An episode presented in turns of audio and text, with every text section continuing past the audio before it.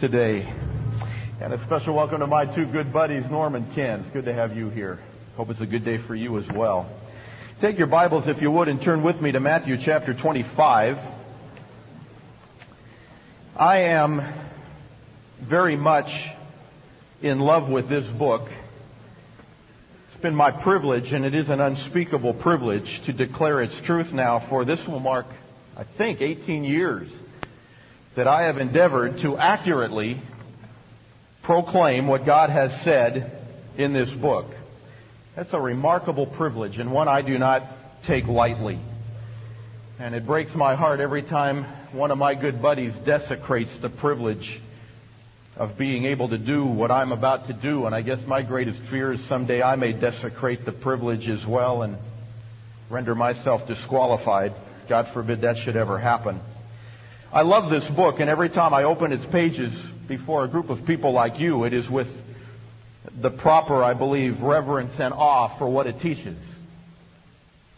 I do have to admit to you, though, that there are times I wish I could take a pair of scissors and cut out a couple of the verses. If I was commissioned by God to write the Bible, and I wasn't, but if I was, there would be a couple of verses I would not have included. They are very troublesome to me. Very difficult to understand. They have literally kept me up at night trying to figure it all out. There is no way in my finite limited thinking as a fallen creature I can ever understand all that God has done and why He has done it. There will always be things about God I do not quite understand. But there are a couple of verses that stand out as real mysteries to me and I have been driven to try to figure it out. Matthew chapter 25 includes a couple of these. Let me read them to you, and in honor of the Word of God, would you stand with me, please? Matthew chapter 25, verse 41. Jesus said this, Then he will also say to those on his left, Depart from me, accursed ones, into the eternal fire, which has been prepared for the devil and his angels. That verse troubles me. If I was commissioned by God to write the Bible, I would drop one very significant word in that verse. It would be the word eternal. I can handle people falling into the fire and being annihilated. But the Bible doesn't teach annihilation. The Bible teaches that that fire is eternal. We are talking this morning about the eternal torment of human beings. That reality troubles me. Turn to the back of your Bible to Revelation chapter 20, if you would. Revelation chapter 20. Keep in mind as I read this verse to you, verse 10, that when you read about the beast and the false prophet, those are human beings.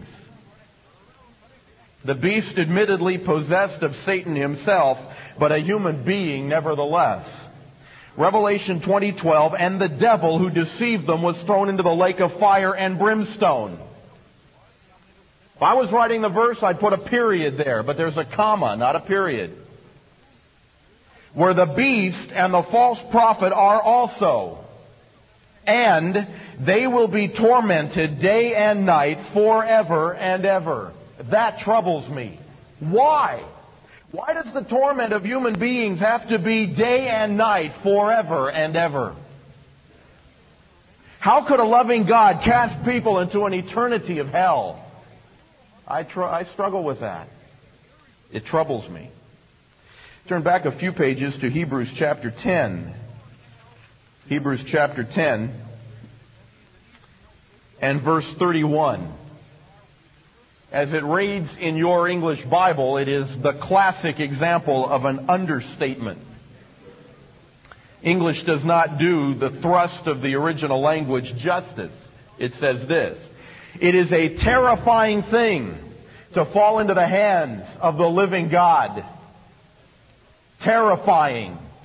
That word in English does not have the impact of what we are trying to communicate this morning. It is absolutely mind-boggling and Ken, to properly use the word, it is an awesome thought that multiplied millions of people will fall into the hands of the living God and suffer His terror.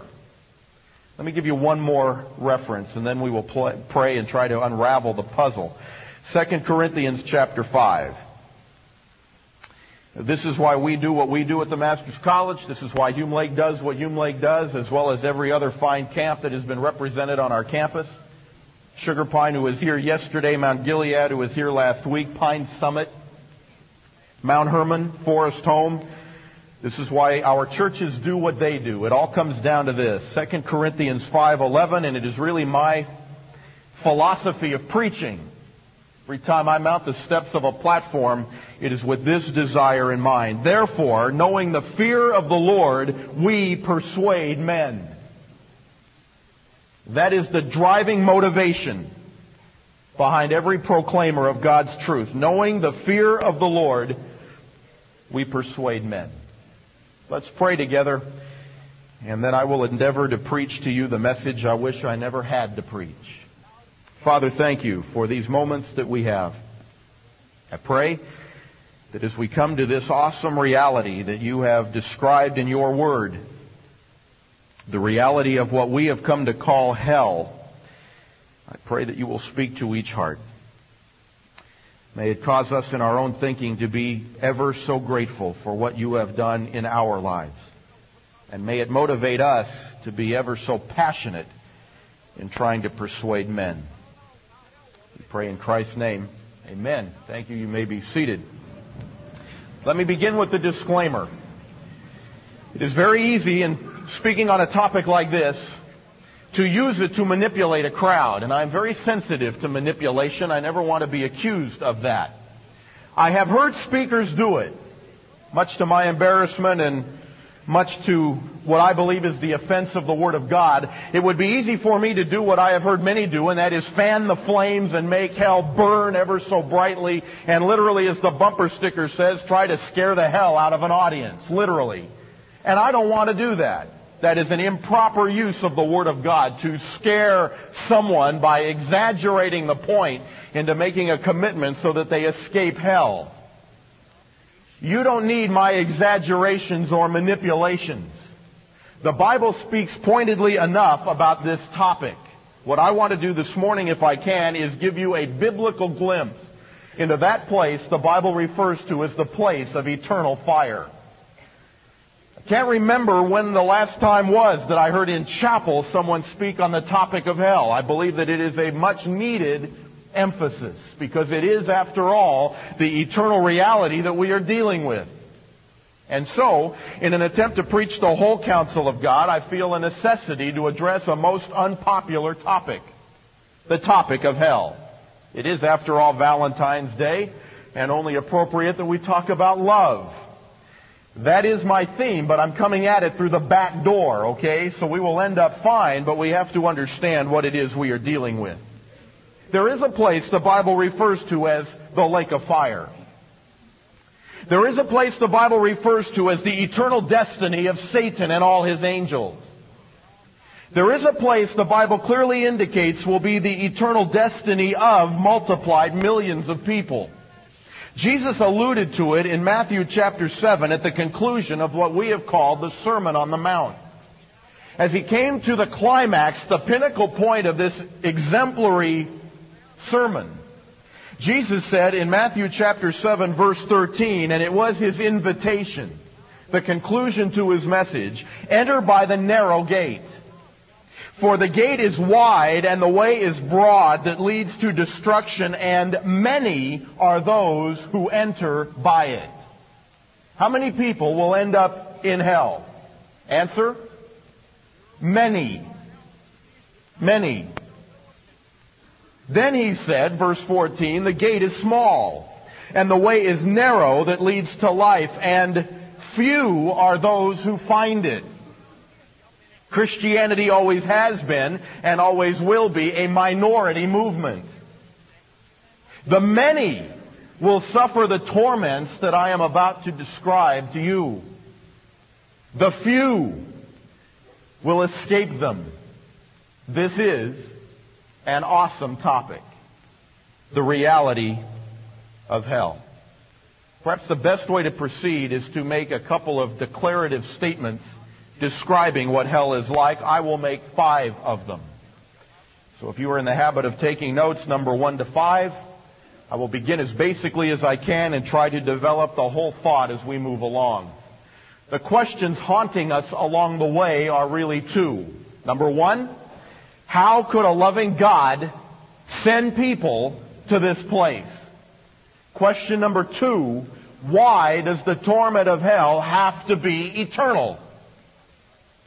At this point, as heretical as it will sound to you, I wish the Jehovah's Witnesses were right and annihilationism was true. But it isn't. Why? My goal this morning, to answer those two questions. Descriptive statement number one. I have already alluded to it. Hell is a place prepared for the devil and his angels. I read that to you at the beginning, Matthew chapter 25 verse 41. It is a bit of comfort to me to know that when God conceived of a place we call hell, it was not His intention for people to go there. It was a place that He conceived for the devil and his angels. Now quite honestly, I am comfortable with that.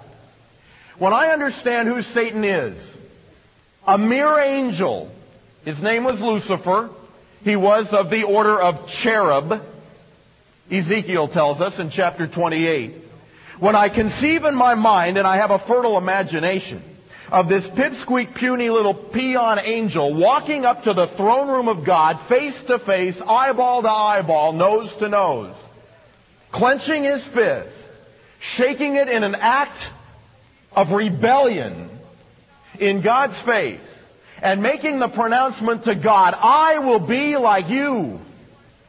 And then seducing one third of all angels, a third of the myriads upon myriads of angels, Revelation 12 tells us, one third of myriads of angels following him, buying into his seductions, joining hands with Lucifer in his rebellion against God and becoming demons for them to have to suffer the eternal torment of hell forever and ever. I can live with that. Who did he think he was? How could a mere angelic being dare to clench his fist and shake it in God's face? What kind of egomaniac would proclaim in front of the Almighty that he will become like God? There is no corner of hell too hot for that, in my opinion. How many of you agree with me when it comes to Satan burn, baby burn? Can I see your hands? How many of you would agree? All right, very good. No problem. And he and the demons understand that, and because of that, James 2 says they tremble. But fact number two hell is a place reserved for every human being who joins hands with Lucifer in his rebellion against God. I am not one given to tears. I do not cry on the outside. But on the inside, there are times when I experience a broken heart. Preparing this message was one of those experiences.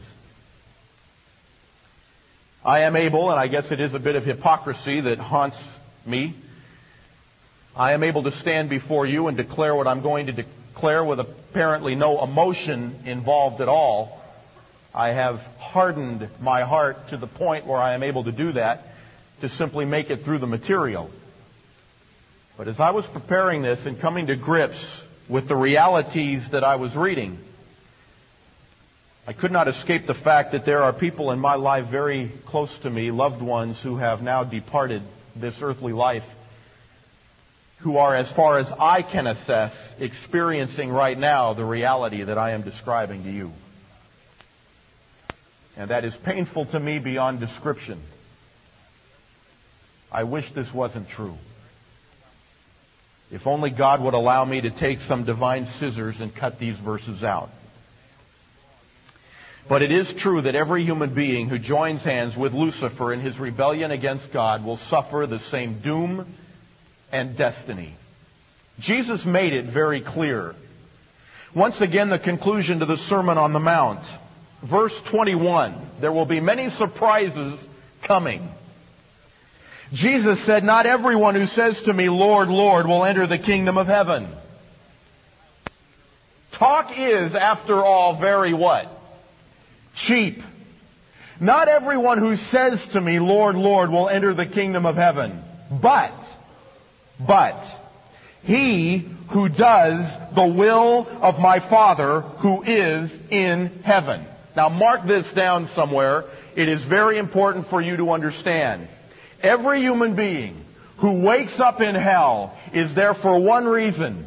He is there because of an attitude of high-handed, willful, defiant rebellion. It is a rebellion issue. Rebellion.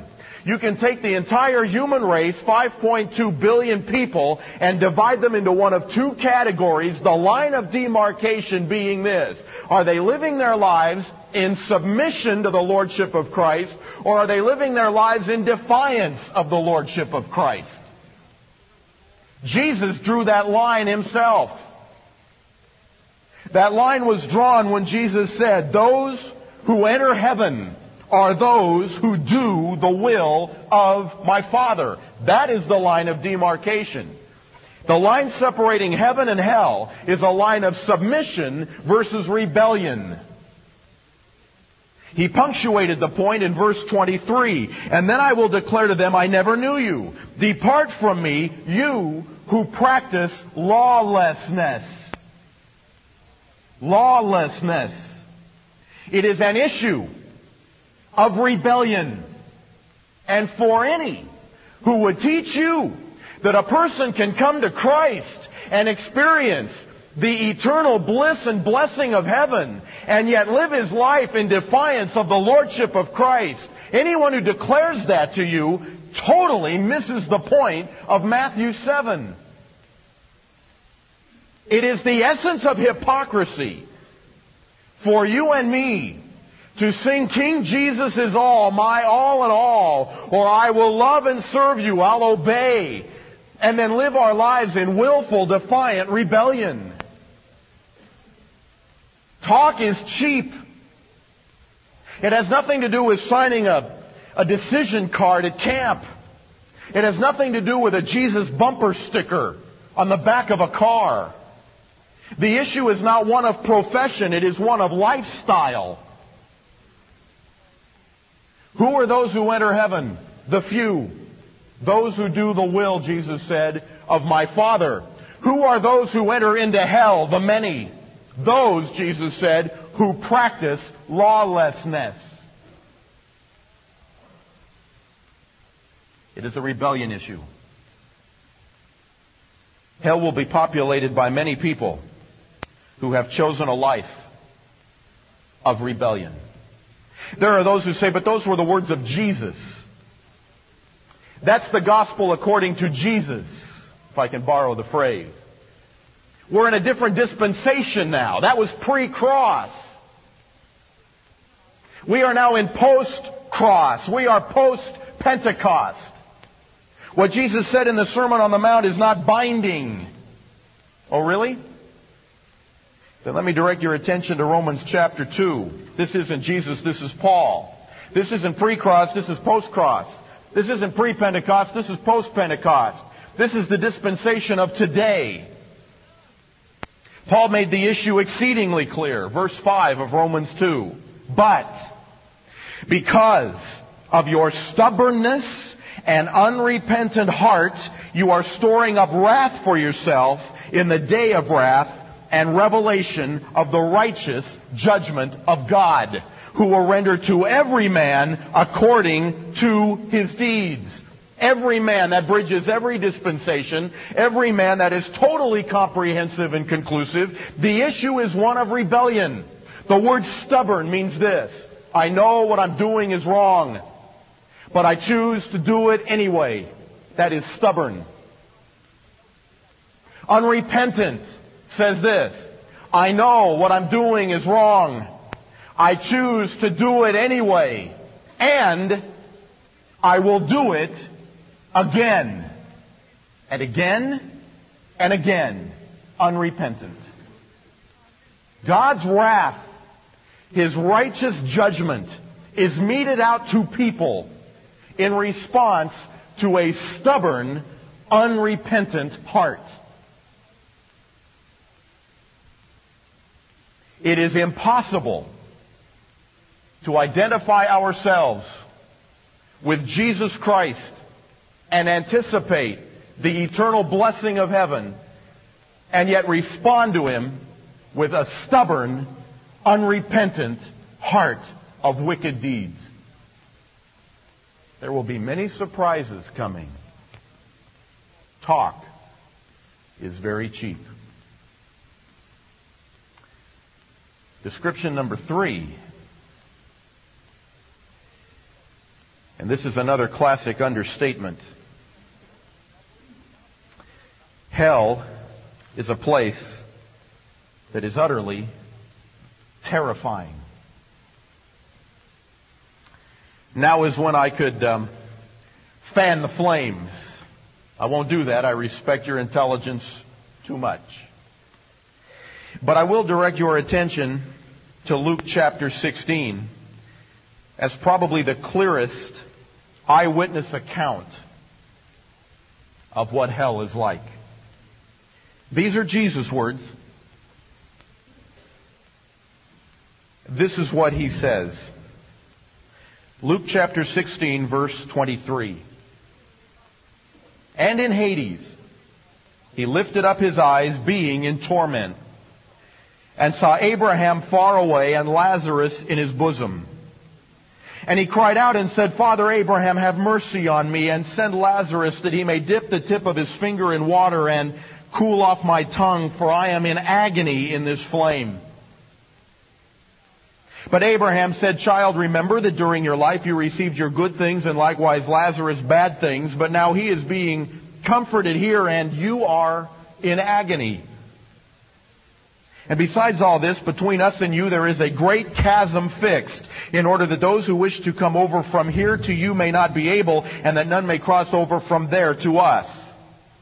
Verse 27. And he said, Then I beg you, Father, that you send him to my father's house, for I have five brothers, that he may warn them, lest they also come to this place of torment. Let me point out five facts about hell that you will learn from this passage. Number one, the man was conscious there is no soul sleep here. He was not in a state of suspended animation. He was conscious and felt the torment.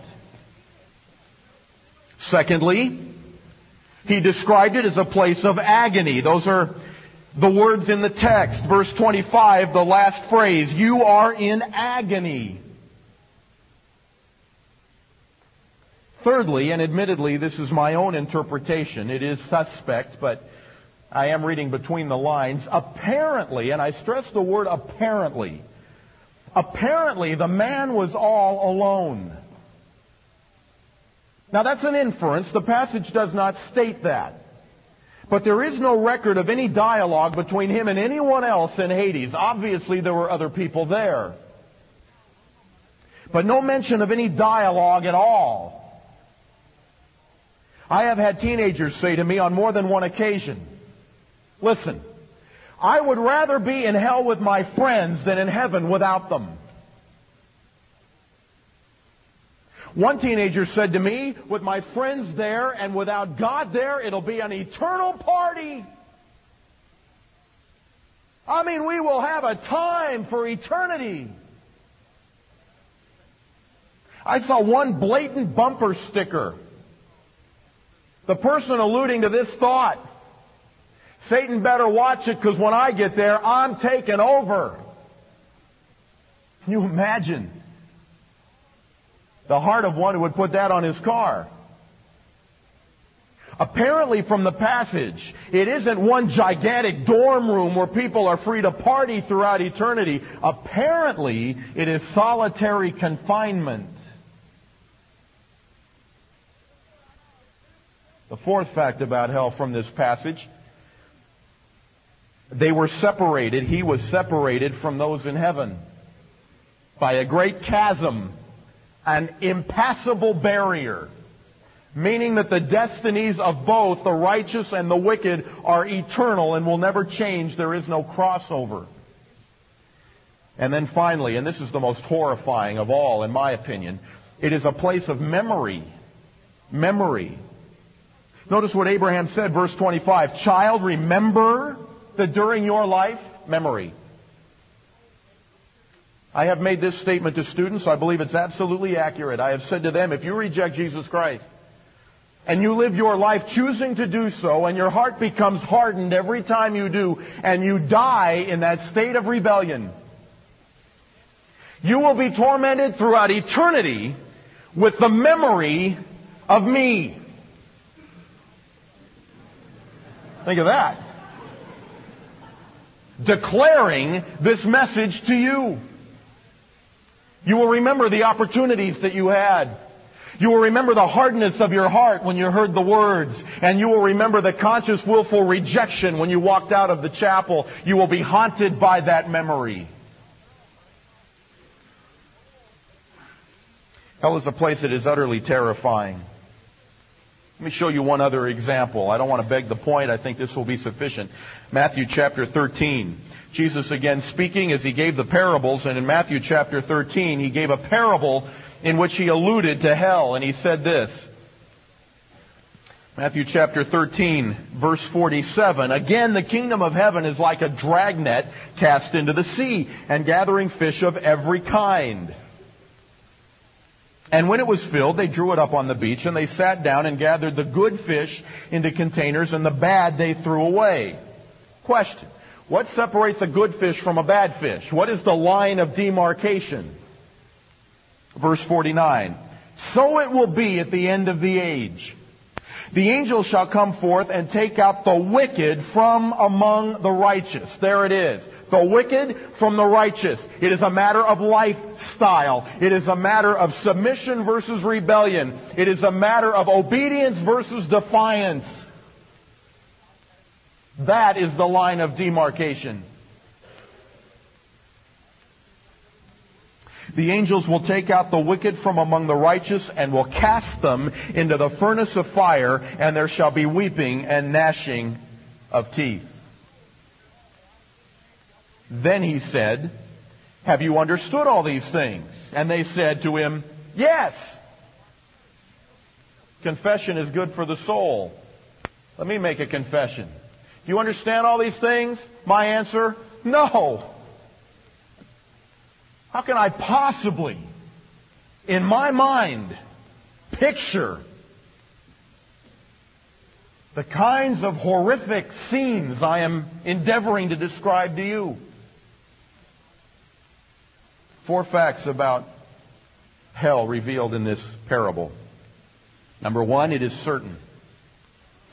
Jesus said, so it will be. It is certain.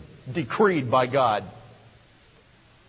Secondly, it is comprehensive. You'll notice that the dragnet gathered fish of every kind. Comprehensive. Every one of us will face this moment of separation. The righteous from the wicked. Every one of us. Every one of us will be placed into one of two categories. The good fish or the bad.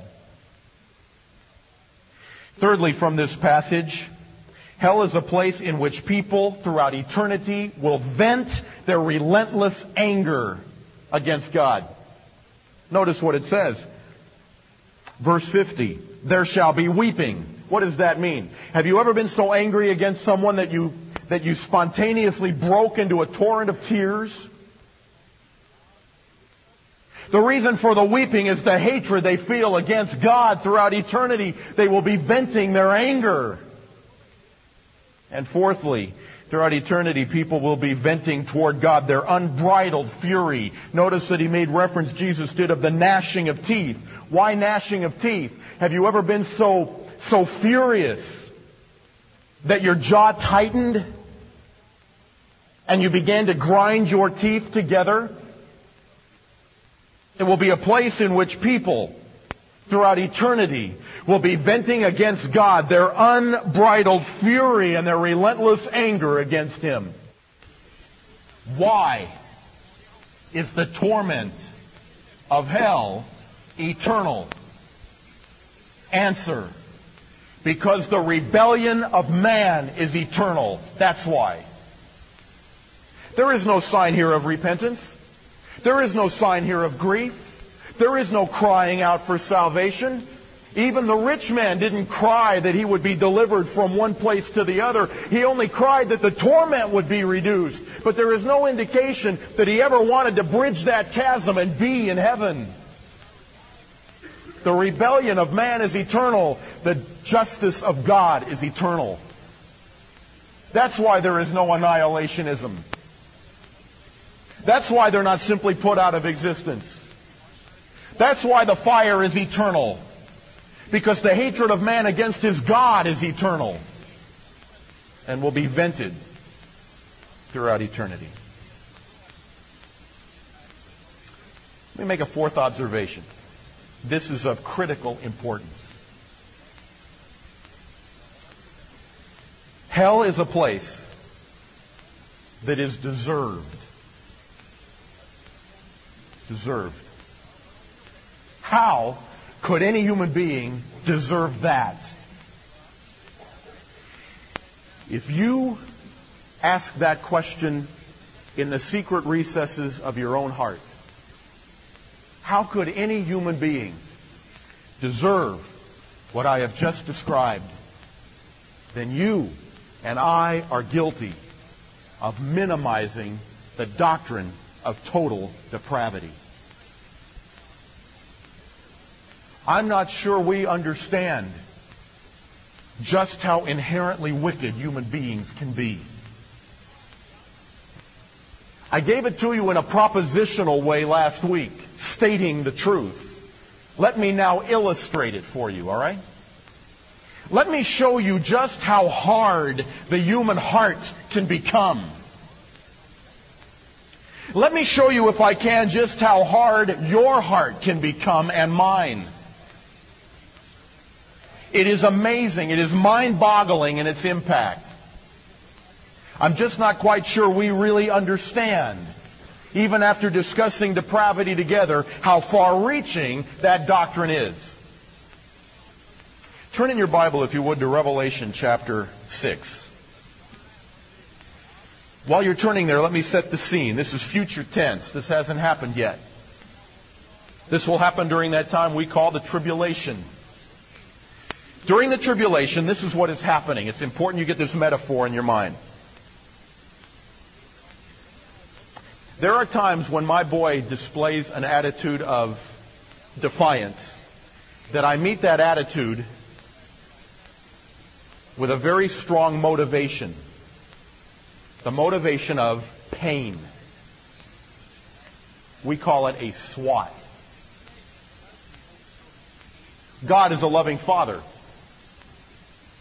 God does not want any human being. He is not willing that any should perish. He wants none of us to suffer the torments that I have described. God is a loving father in the scenes I am about to describe to you is inflicting temporary pain on human beings, the goal of which is to cause their hard hearts to shatter and their clenched fists to open and their rigid knees to bend in submission to Him. God would rather a human being suffer temporary pain now than eternal torment later. So what I am describing to you, if you can picture God as a loving father spanking or swatting his stubborn, unrepentant children in order to motivate them to repent and escape the fury of his wrath. With that explanation, these words will have much more significance. Revelation chapter 6, verse 12. As I read this, you tell me if this would get your attention, all right? I looked when he broke the sixth seal, and there was a great earthquake. The sun became black as sackcloth made of hair, and the whole moon became like blood. The stars of the sky fell to the earth as a fig tree casts its unripe figs when shaken by a great wind. The sky was split apart like a scroll when it is rolled up. Every mountain, every island moved out of their places. Would that get your attention? Would that be enough to get you to say, God, you win? You win. No more clenched fist, God, I open it. No more hard heart, God, I soften it. No more rigid knee. God, I bend it. You win. That's all they needed to say. And like a, like a water faucet, God would have shut off these manifestations of His wrath. Every strata of society is represented there. Verse 15. Kings of the earth, commander, strong, rich, slave, free man. Every strata of society there. All they had to do was pray to God with a broken heart and say to Him, You win. Is that what they did? Keep reading. End of verse 15. Rich, strong, slave, free, hid themselves in the caves and among the rocks of the mountains. And they said to the mountains and to the rocks, Fall on us and hide us from the presence of him who sits on the throne. You understand what that says? So hardened in their hearts, they would rather pray to a rock than pray to God. And what was their prayer? Hide me from him. Anything but him. Anything but him.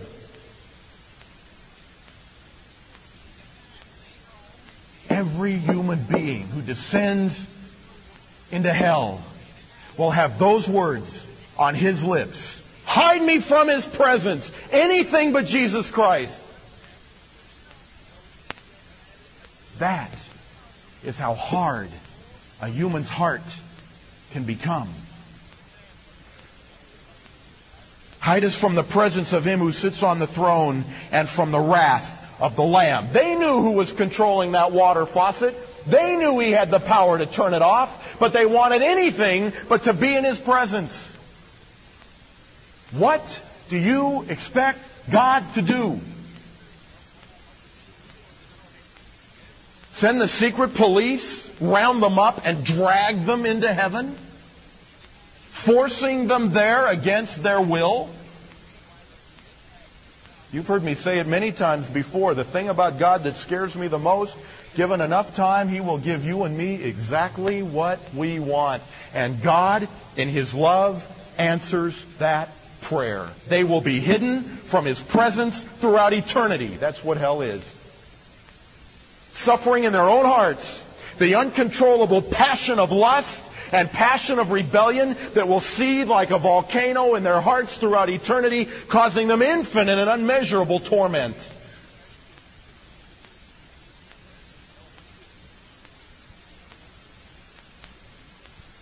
Why don't you take a deep breath for a minute before I continue, all right? Turn a couple of pages over to Revelation chapter 9. These are incredible accounts. Your silence and stiffness give testimony to that. This is incredible stuff. Tell me if this would get your attention. God wasn't through. Revelation chapter 9 verse 18. A third of mankind was killed by these plagues. Would that get your attention? One third of the human race wiped out. Would that get your attention? What will it take to break a hard heart? Fire, smoke, brimstone, which proceeds out of their mouths. The power of horses is in their mouths and in their tails. They're like serpents, they're described. Look at verse 20. The rest of mankind who were not killed by these plagues. Now stop right there. All they had to do, all they had to do was say, God, you win. That's it. My clenched fist, I open it. My hard heart, I soften it. My rigid knee, I bend. That's all they had to do. God, I repent. You win. Verse 20. The rest of mankind who were not killed by these plagues did not repent of the work of their hands. That is stubborn, that is unrepentant. That phrase, did not repent, is like a skip in a record. It's irritating. You'll read it over and over again. Did not repent. Continued to worship demons. Continued to worship idols of gold and silver. That's materialism, brass and stone and wood. Verse 21. Did not repent of their murder. They continued to kill one another. Did not repent of their sorcery. That is drug abuse, pharmakeia, drug abuse out of control. Did not repent of their immorality did not repent of their thievery, no change in lifestyle, did not repent. What do you expect God to do? Question. How could a loving God send people to a place of torment like I have just described? Question. How many people will God send to those places of torment that I have described? How many? How many? Many? No. How many will God send to those places of torment? None. None. God sends no man to hell. Man is in hell by his own willful, defiant choice. Don't ever miss it. What is God's response to this? Does he look into the barbecue and delight as he sees them sizzle?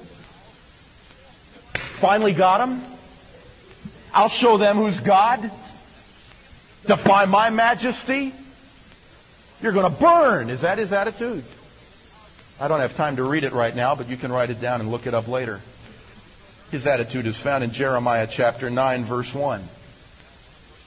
His attitude is found in Jeremiah 14, verse 17. Both of those passages allude to the fact that throughout eternity, God is going to weep tears described by Jeremiah as rivers of water cascading down his face. Do you realize how much God loves the human race? He loves the human race so much that he will consign himself to an eternity of immeasurable tears and a broken heart rather than take a defiant sinner against his will and force him into heaven while you and I will have every tear wiped from our eyes, God will be weeping throughout eternity over the memory of those who have defied His will and are in hell by their choice. That's how loving He is. It would be the essence of hatred to take them as a forced slave into bondage into heaven when they are crying all the while, hide me from His presence, I don't want Him. That is how hard your heart can become. And mine. Maybe now you're beginning to get a glimpse of depravity. One more example. Revelation chapter 16. This is it. All right? This is it. Three strikes and you're out. I mean, after this, there's no more that God can do. Revelation 16 verse 1, I heard a loud voice from the temple saying to the seven angels, go and pour out the seven bowls of the wrath of God into the earth. Will this get your attention? Check it out. The first angel went out and poured his bowl into the earth. It became a loathsome and malignant sore upon men who had the mark of the beast and who worshipped his image. The second angel poured out his bowl into the sea. It became blood like that of a dead man. Everything in the sea died. Would that get your attention? Third angel poured out his bowl into the rivers and springs of water. They became blood. Verse 8, fourth angel poured out his bowl into the sun and it was given it to scorch men with fire. All they had to do was say, God, you win. Is that what they did? Verse 9. And men were scorched with fierce heat and blasphemed the name of God who has power over these plagues so as to not repent. Blasphemy. Summer before last at Hume Lake, I prayed with a girl on the steps leading up to the platform in Ponderosa Chapel. She showed me the scars on her wrists where she had tried to commit suicide two months before.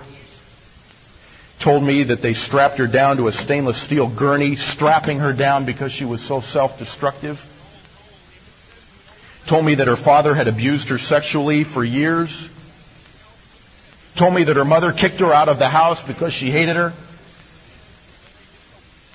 They only let her out of the hospital so that she could come to Hume Lake that one week and then she was going back to the hospital. For an hour and a half, she unraveled to me all of the strands of her incredible story. I didn't know what to say to her. What do you say? My words were terribly trite. All I could think of was this. Have you ever prayed about it? She went, pray about it. Right. I'm not even sure God exists. What do you mean pray about it? I don't even know how to pray. The most bitter girl I've ever met. And I've met a lot of them. I said it's very simple. Really, you can pray to God just like you're talking to me. You can pour your heart out to Him and tell Him anything you want. He wants to put His arm around you. He wants to comfort you in the midst of this. He wants to be a father to the fatherless. He wants to heal your broken heart. If you'll only give Him a chance, why not give me the privilege, I asked her, of being the first one to ever pray with you? Could I do that? I said, what do I have to lose? I'll try it. What do I do? I said, just tell him what you want to tell him. She said, anything? Yeah, anything. He'll listen. We bowed our heads. This is what she prayed. First prayer she'd ever prayed in her life. Jesus, go to hell.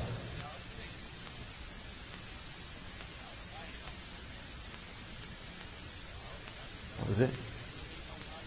Two rows of students waiting to talk to me froze. Her words paralyzed them. I said to her, Why did you pray that?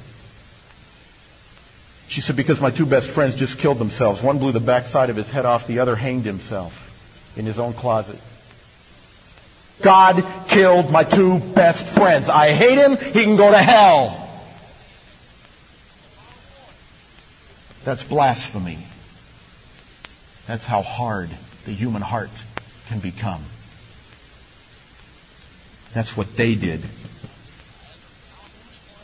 The sixth angel poured out his bowl on the great river Euphrates and its water dried up. The seventh angel, verse 17, poured his bowl into the air. There was a loud cry. God saying from the temple, it is done. This is it. If this doesn't get their attention, nothing will. There was a flash of lightning, sounds of thunder, a great earthquake unlike any that any man had ever seen before. The great city was split. Every island fell away. Hailstones came down a hundred pounds each, crushing men. And men, verse 21, blasphemed God because of the plague. What is God to do in the face of that? Tie them up, put a noose around their neck, drag them kicking and screaming into the kingdom? Men deserve to be there. They are there by their choice. Why is hell eternal? Question number one. Because the defiance of man is eternal. Why does God, a loving God, send people to a place of eternal torment? Question number two. Answer, He sends no man there. They send themselves there through a chosen lifestyle of stubborn, unrepentant rebellion. Last statement and I'm done. Characteristic number five of hell. Hell is a place where I deserve to be.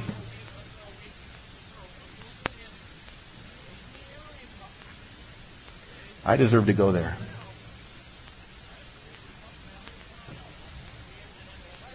I'm being as sincere as I possibly can. You don't know my heart. First time I ever said the name Jesus Christ, I was five years old. I said it as a swear word. Putting a nail into a two by four and I missed the nail and hit my thumb.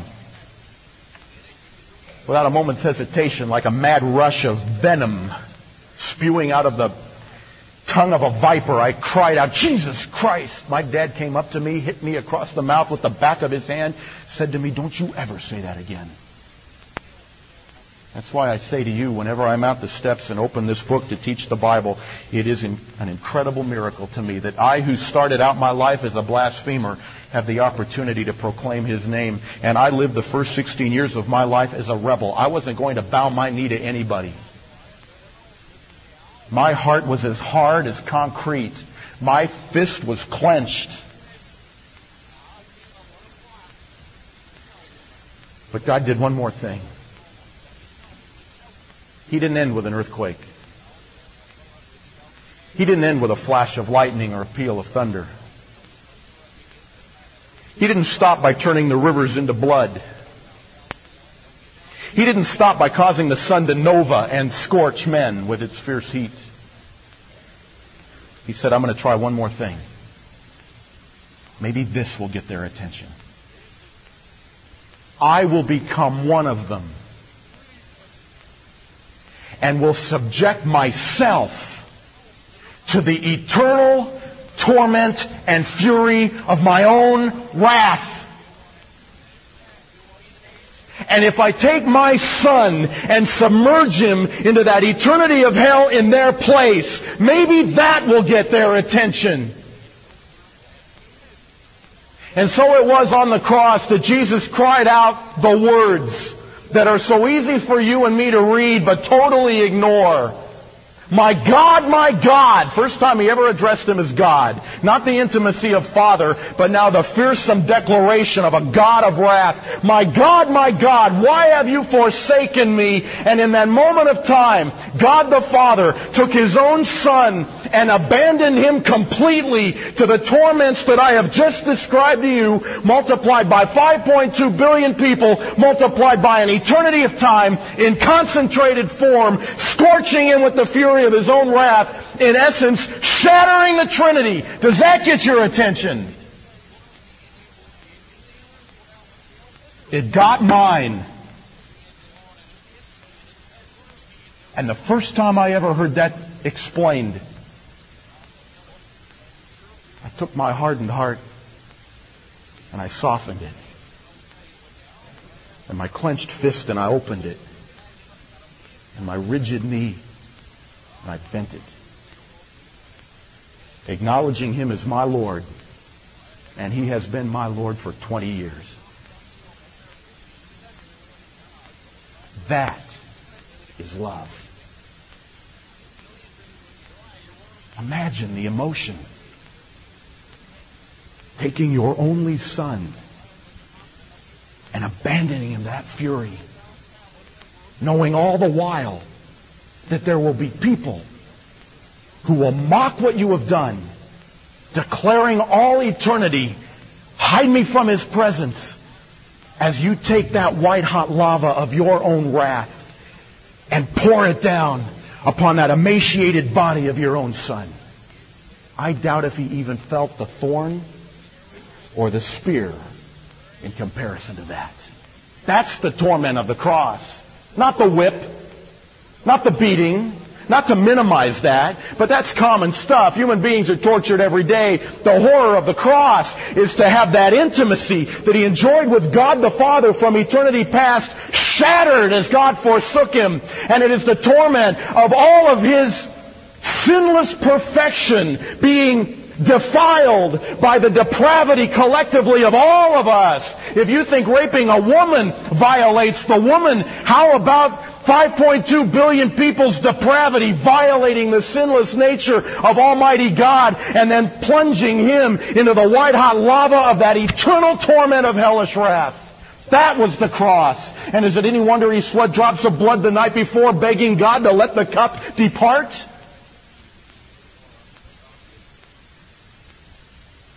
I end with this question. Who did that to him? Who could be so incredibly hard hearted that they would do that to the Son of God? Who did it to him? Three options. God did it. God did it because, in a sense, He loved you and me more than He loved His own Son subjecting his own son to an eternity of hellish torment so that you and I wouldn't have to experience it. Yeah, God did it. But on a human level, who did it? Two options left. The Roman soldiers did it. They're the ones. The centurion took the spear, thrust it in his side. They are the ones who hammered the nails into his hands and feet. The Romans did it. Option number three. The Jews did it. They're the ones who cried out, crucify him. They're the nation that abandoned his messiahship. They're the ones who demanded his mutilation. Who did it? I close with the words of that prince of preachers, Charles Haddon Spurgeon.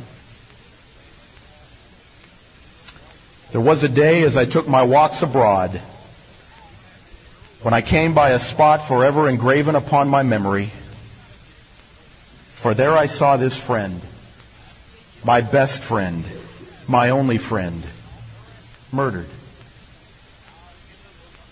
I stooped down and sat affright and looked at him. I saw that his hands had been pierced with rough iron nails, and his feet had been rent in the same way. There was misery in his dead countenance so terrible that I scarcely dared to look upon it. His body was emaciated with hunger, his back was red with bloody scourges, his brow had a circle of wounds about it. Clearly could one see that these had been pierced by thorns. I shuddered, for I had known this friend full well. He never had a fault. He was the purest of the pure. He was the holiest of the holy. Who could have injured him? He never injured any man. All his life long he went about doing good. He healed sick. He fed the hungry. He raised the dead. For which of these works did they kill him? He had never breathed out anything else but love. And as I looked into the poor sorrowful face so full of agony and yet so full of love, I wondered who could have been a wretch so vile as to pierce hands like his. I said within myself, where can these traitors live? Who are these who could have smitten such a one as this? Had they murdered an oppressor, we might have forgiven them. Had they slain one who had indulged in vice or villainy, it might have been their desert. Had it been a murderer and a rebel or one who had committed sedition, we would have said, bury his corpse. Justice is alas given him his due. But when thou wast slain, my best, my only beloved, where lodged the traitors? Let me seize them, and they shall be put to death.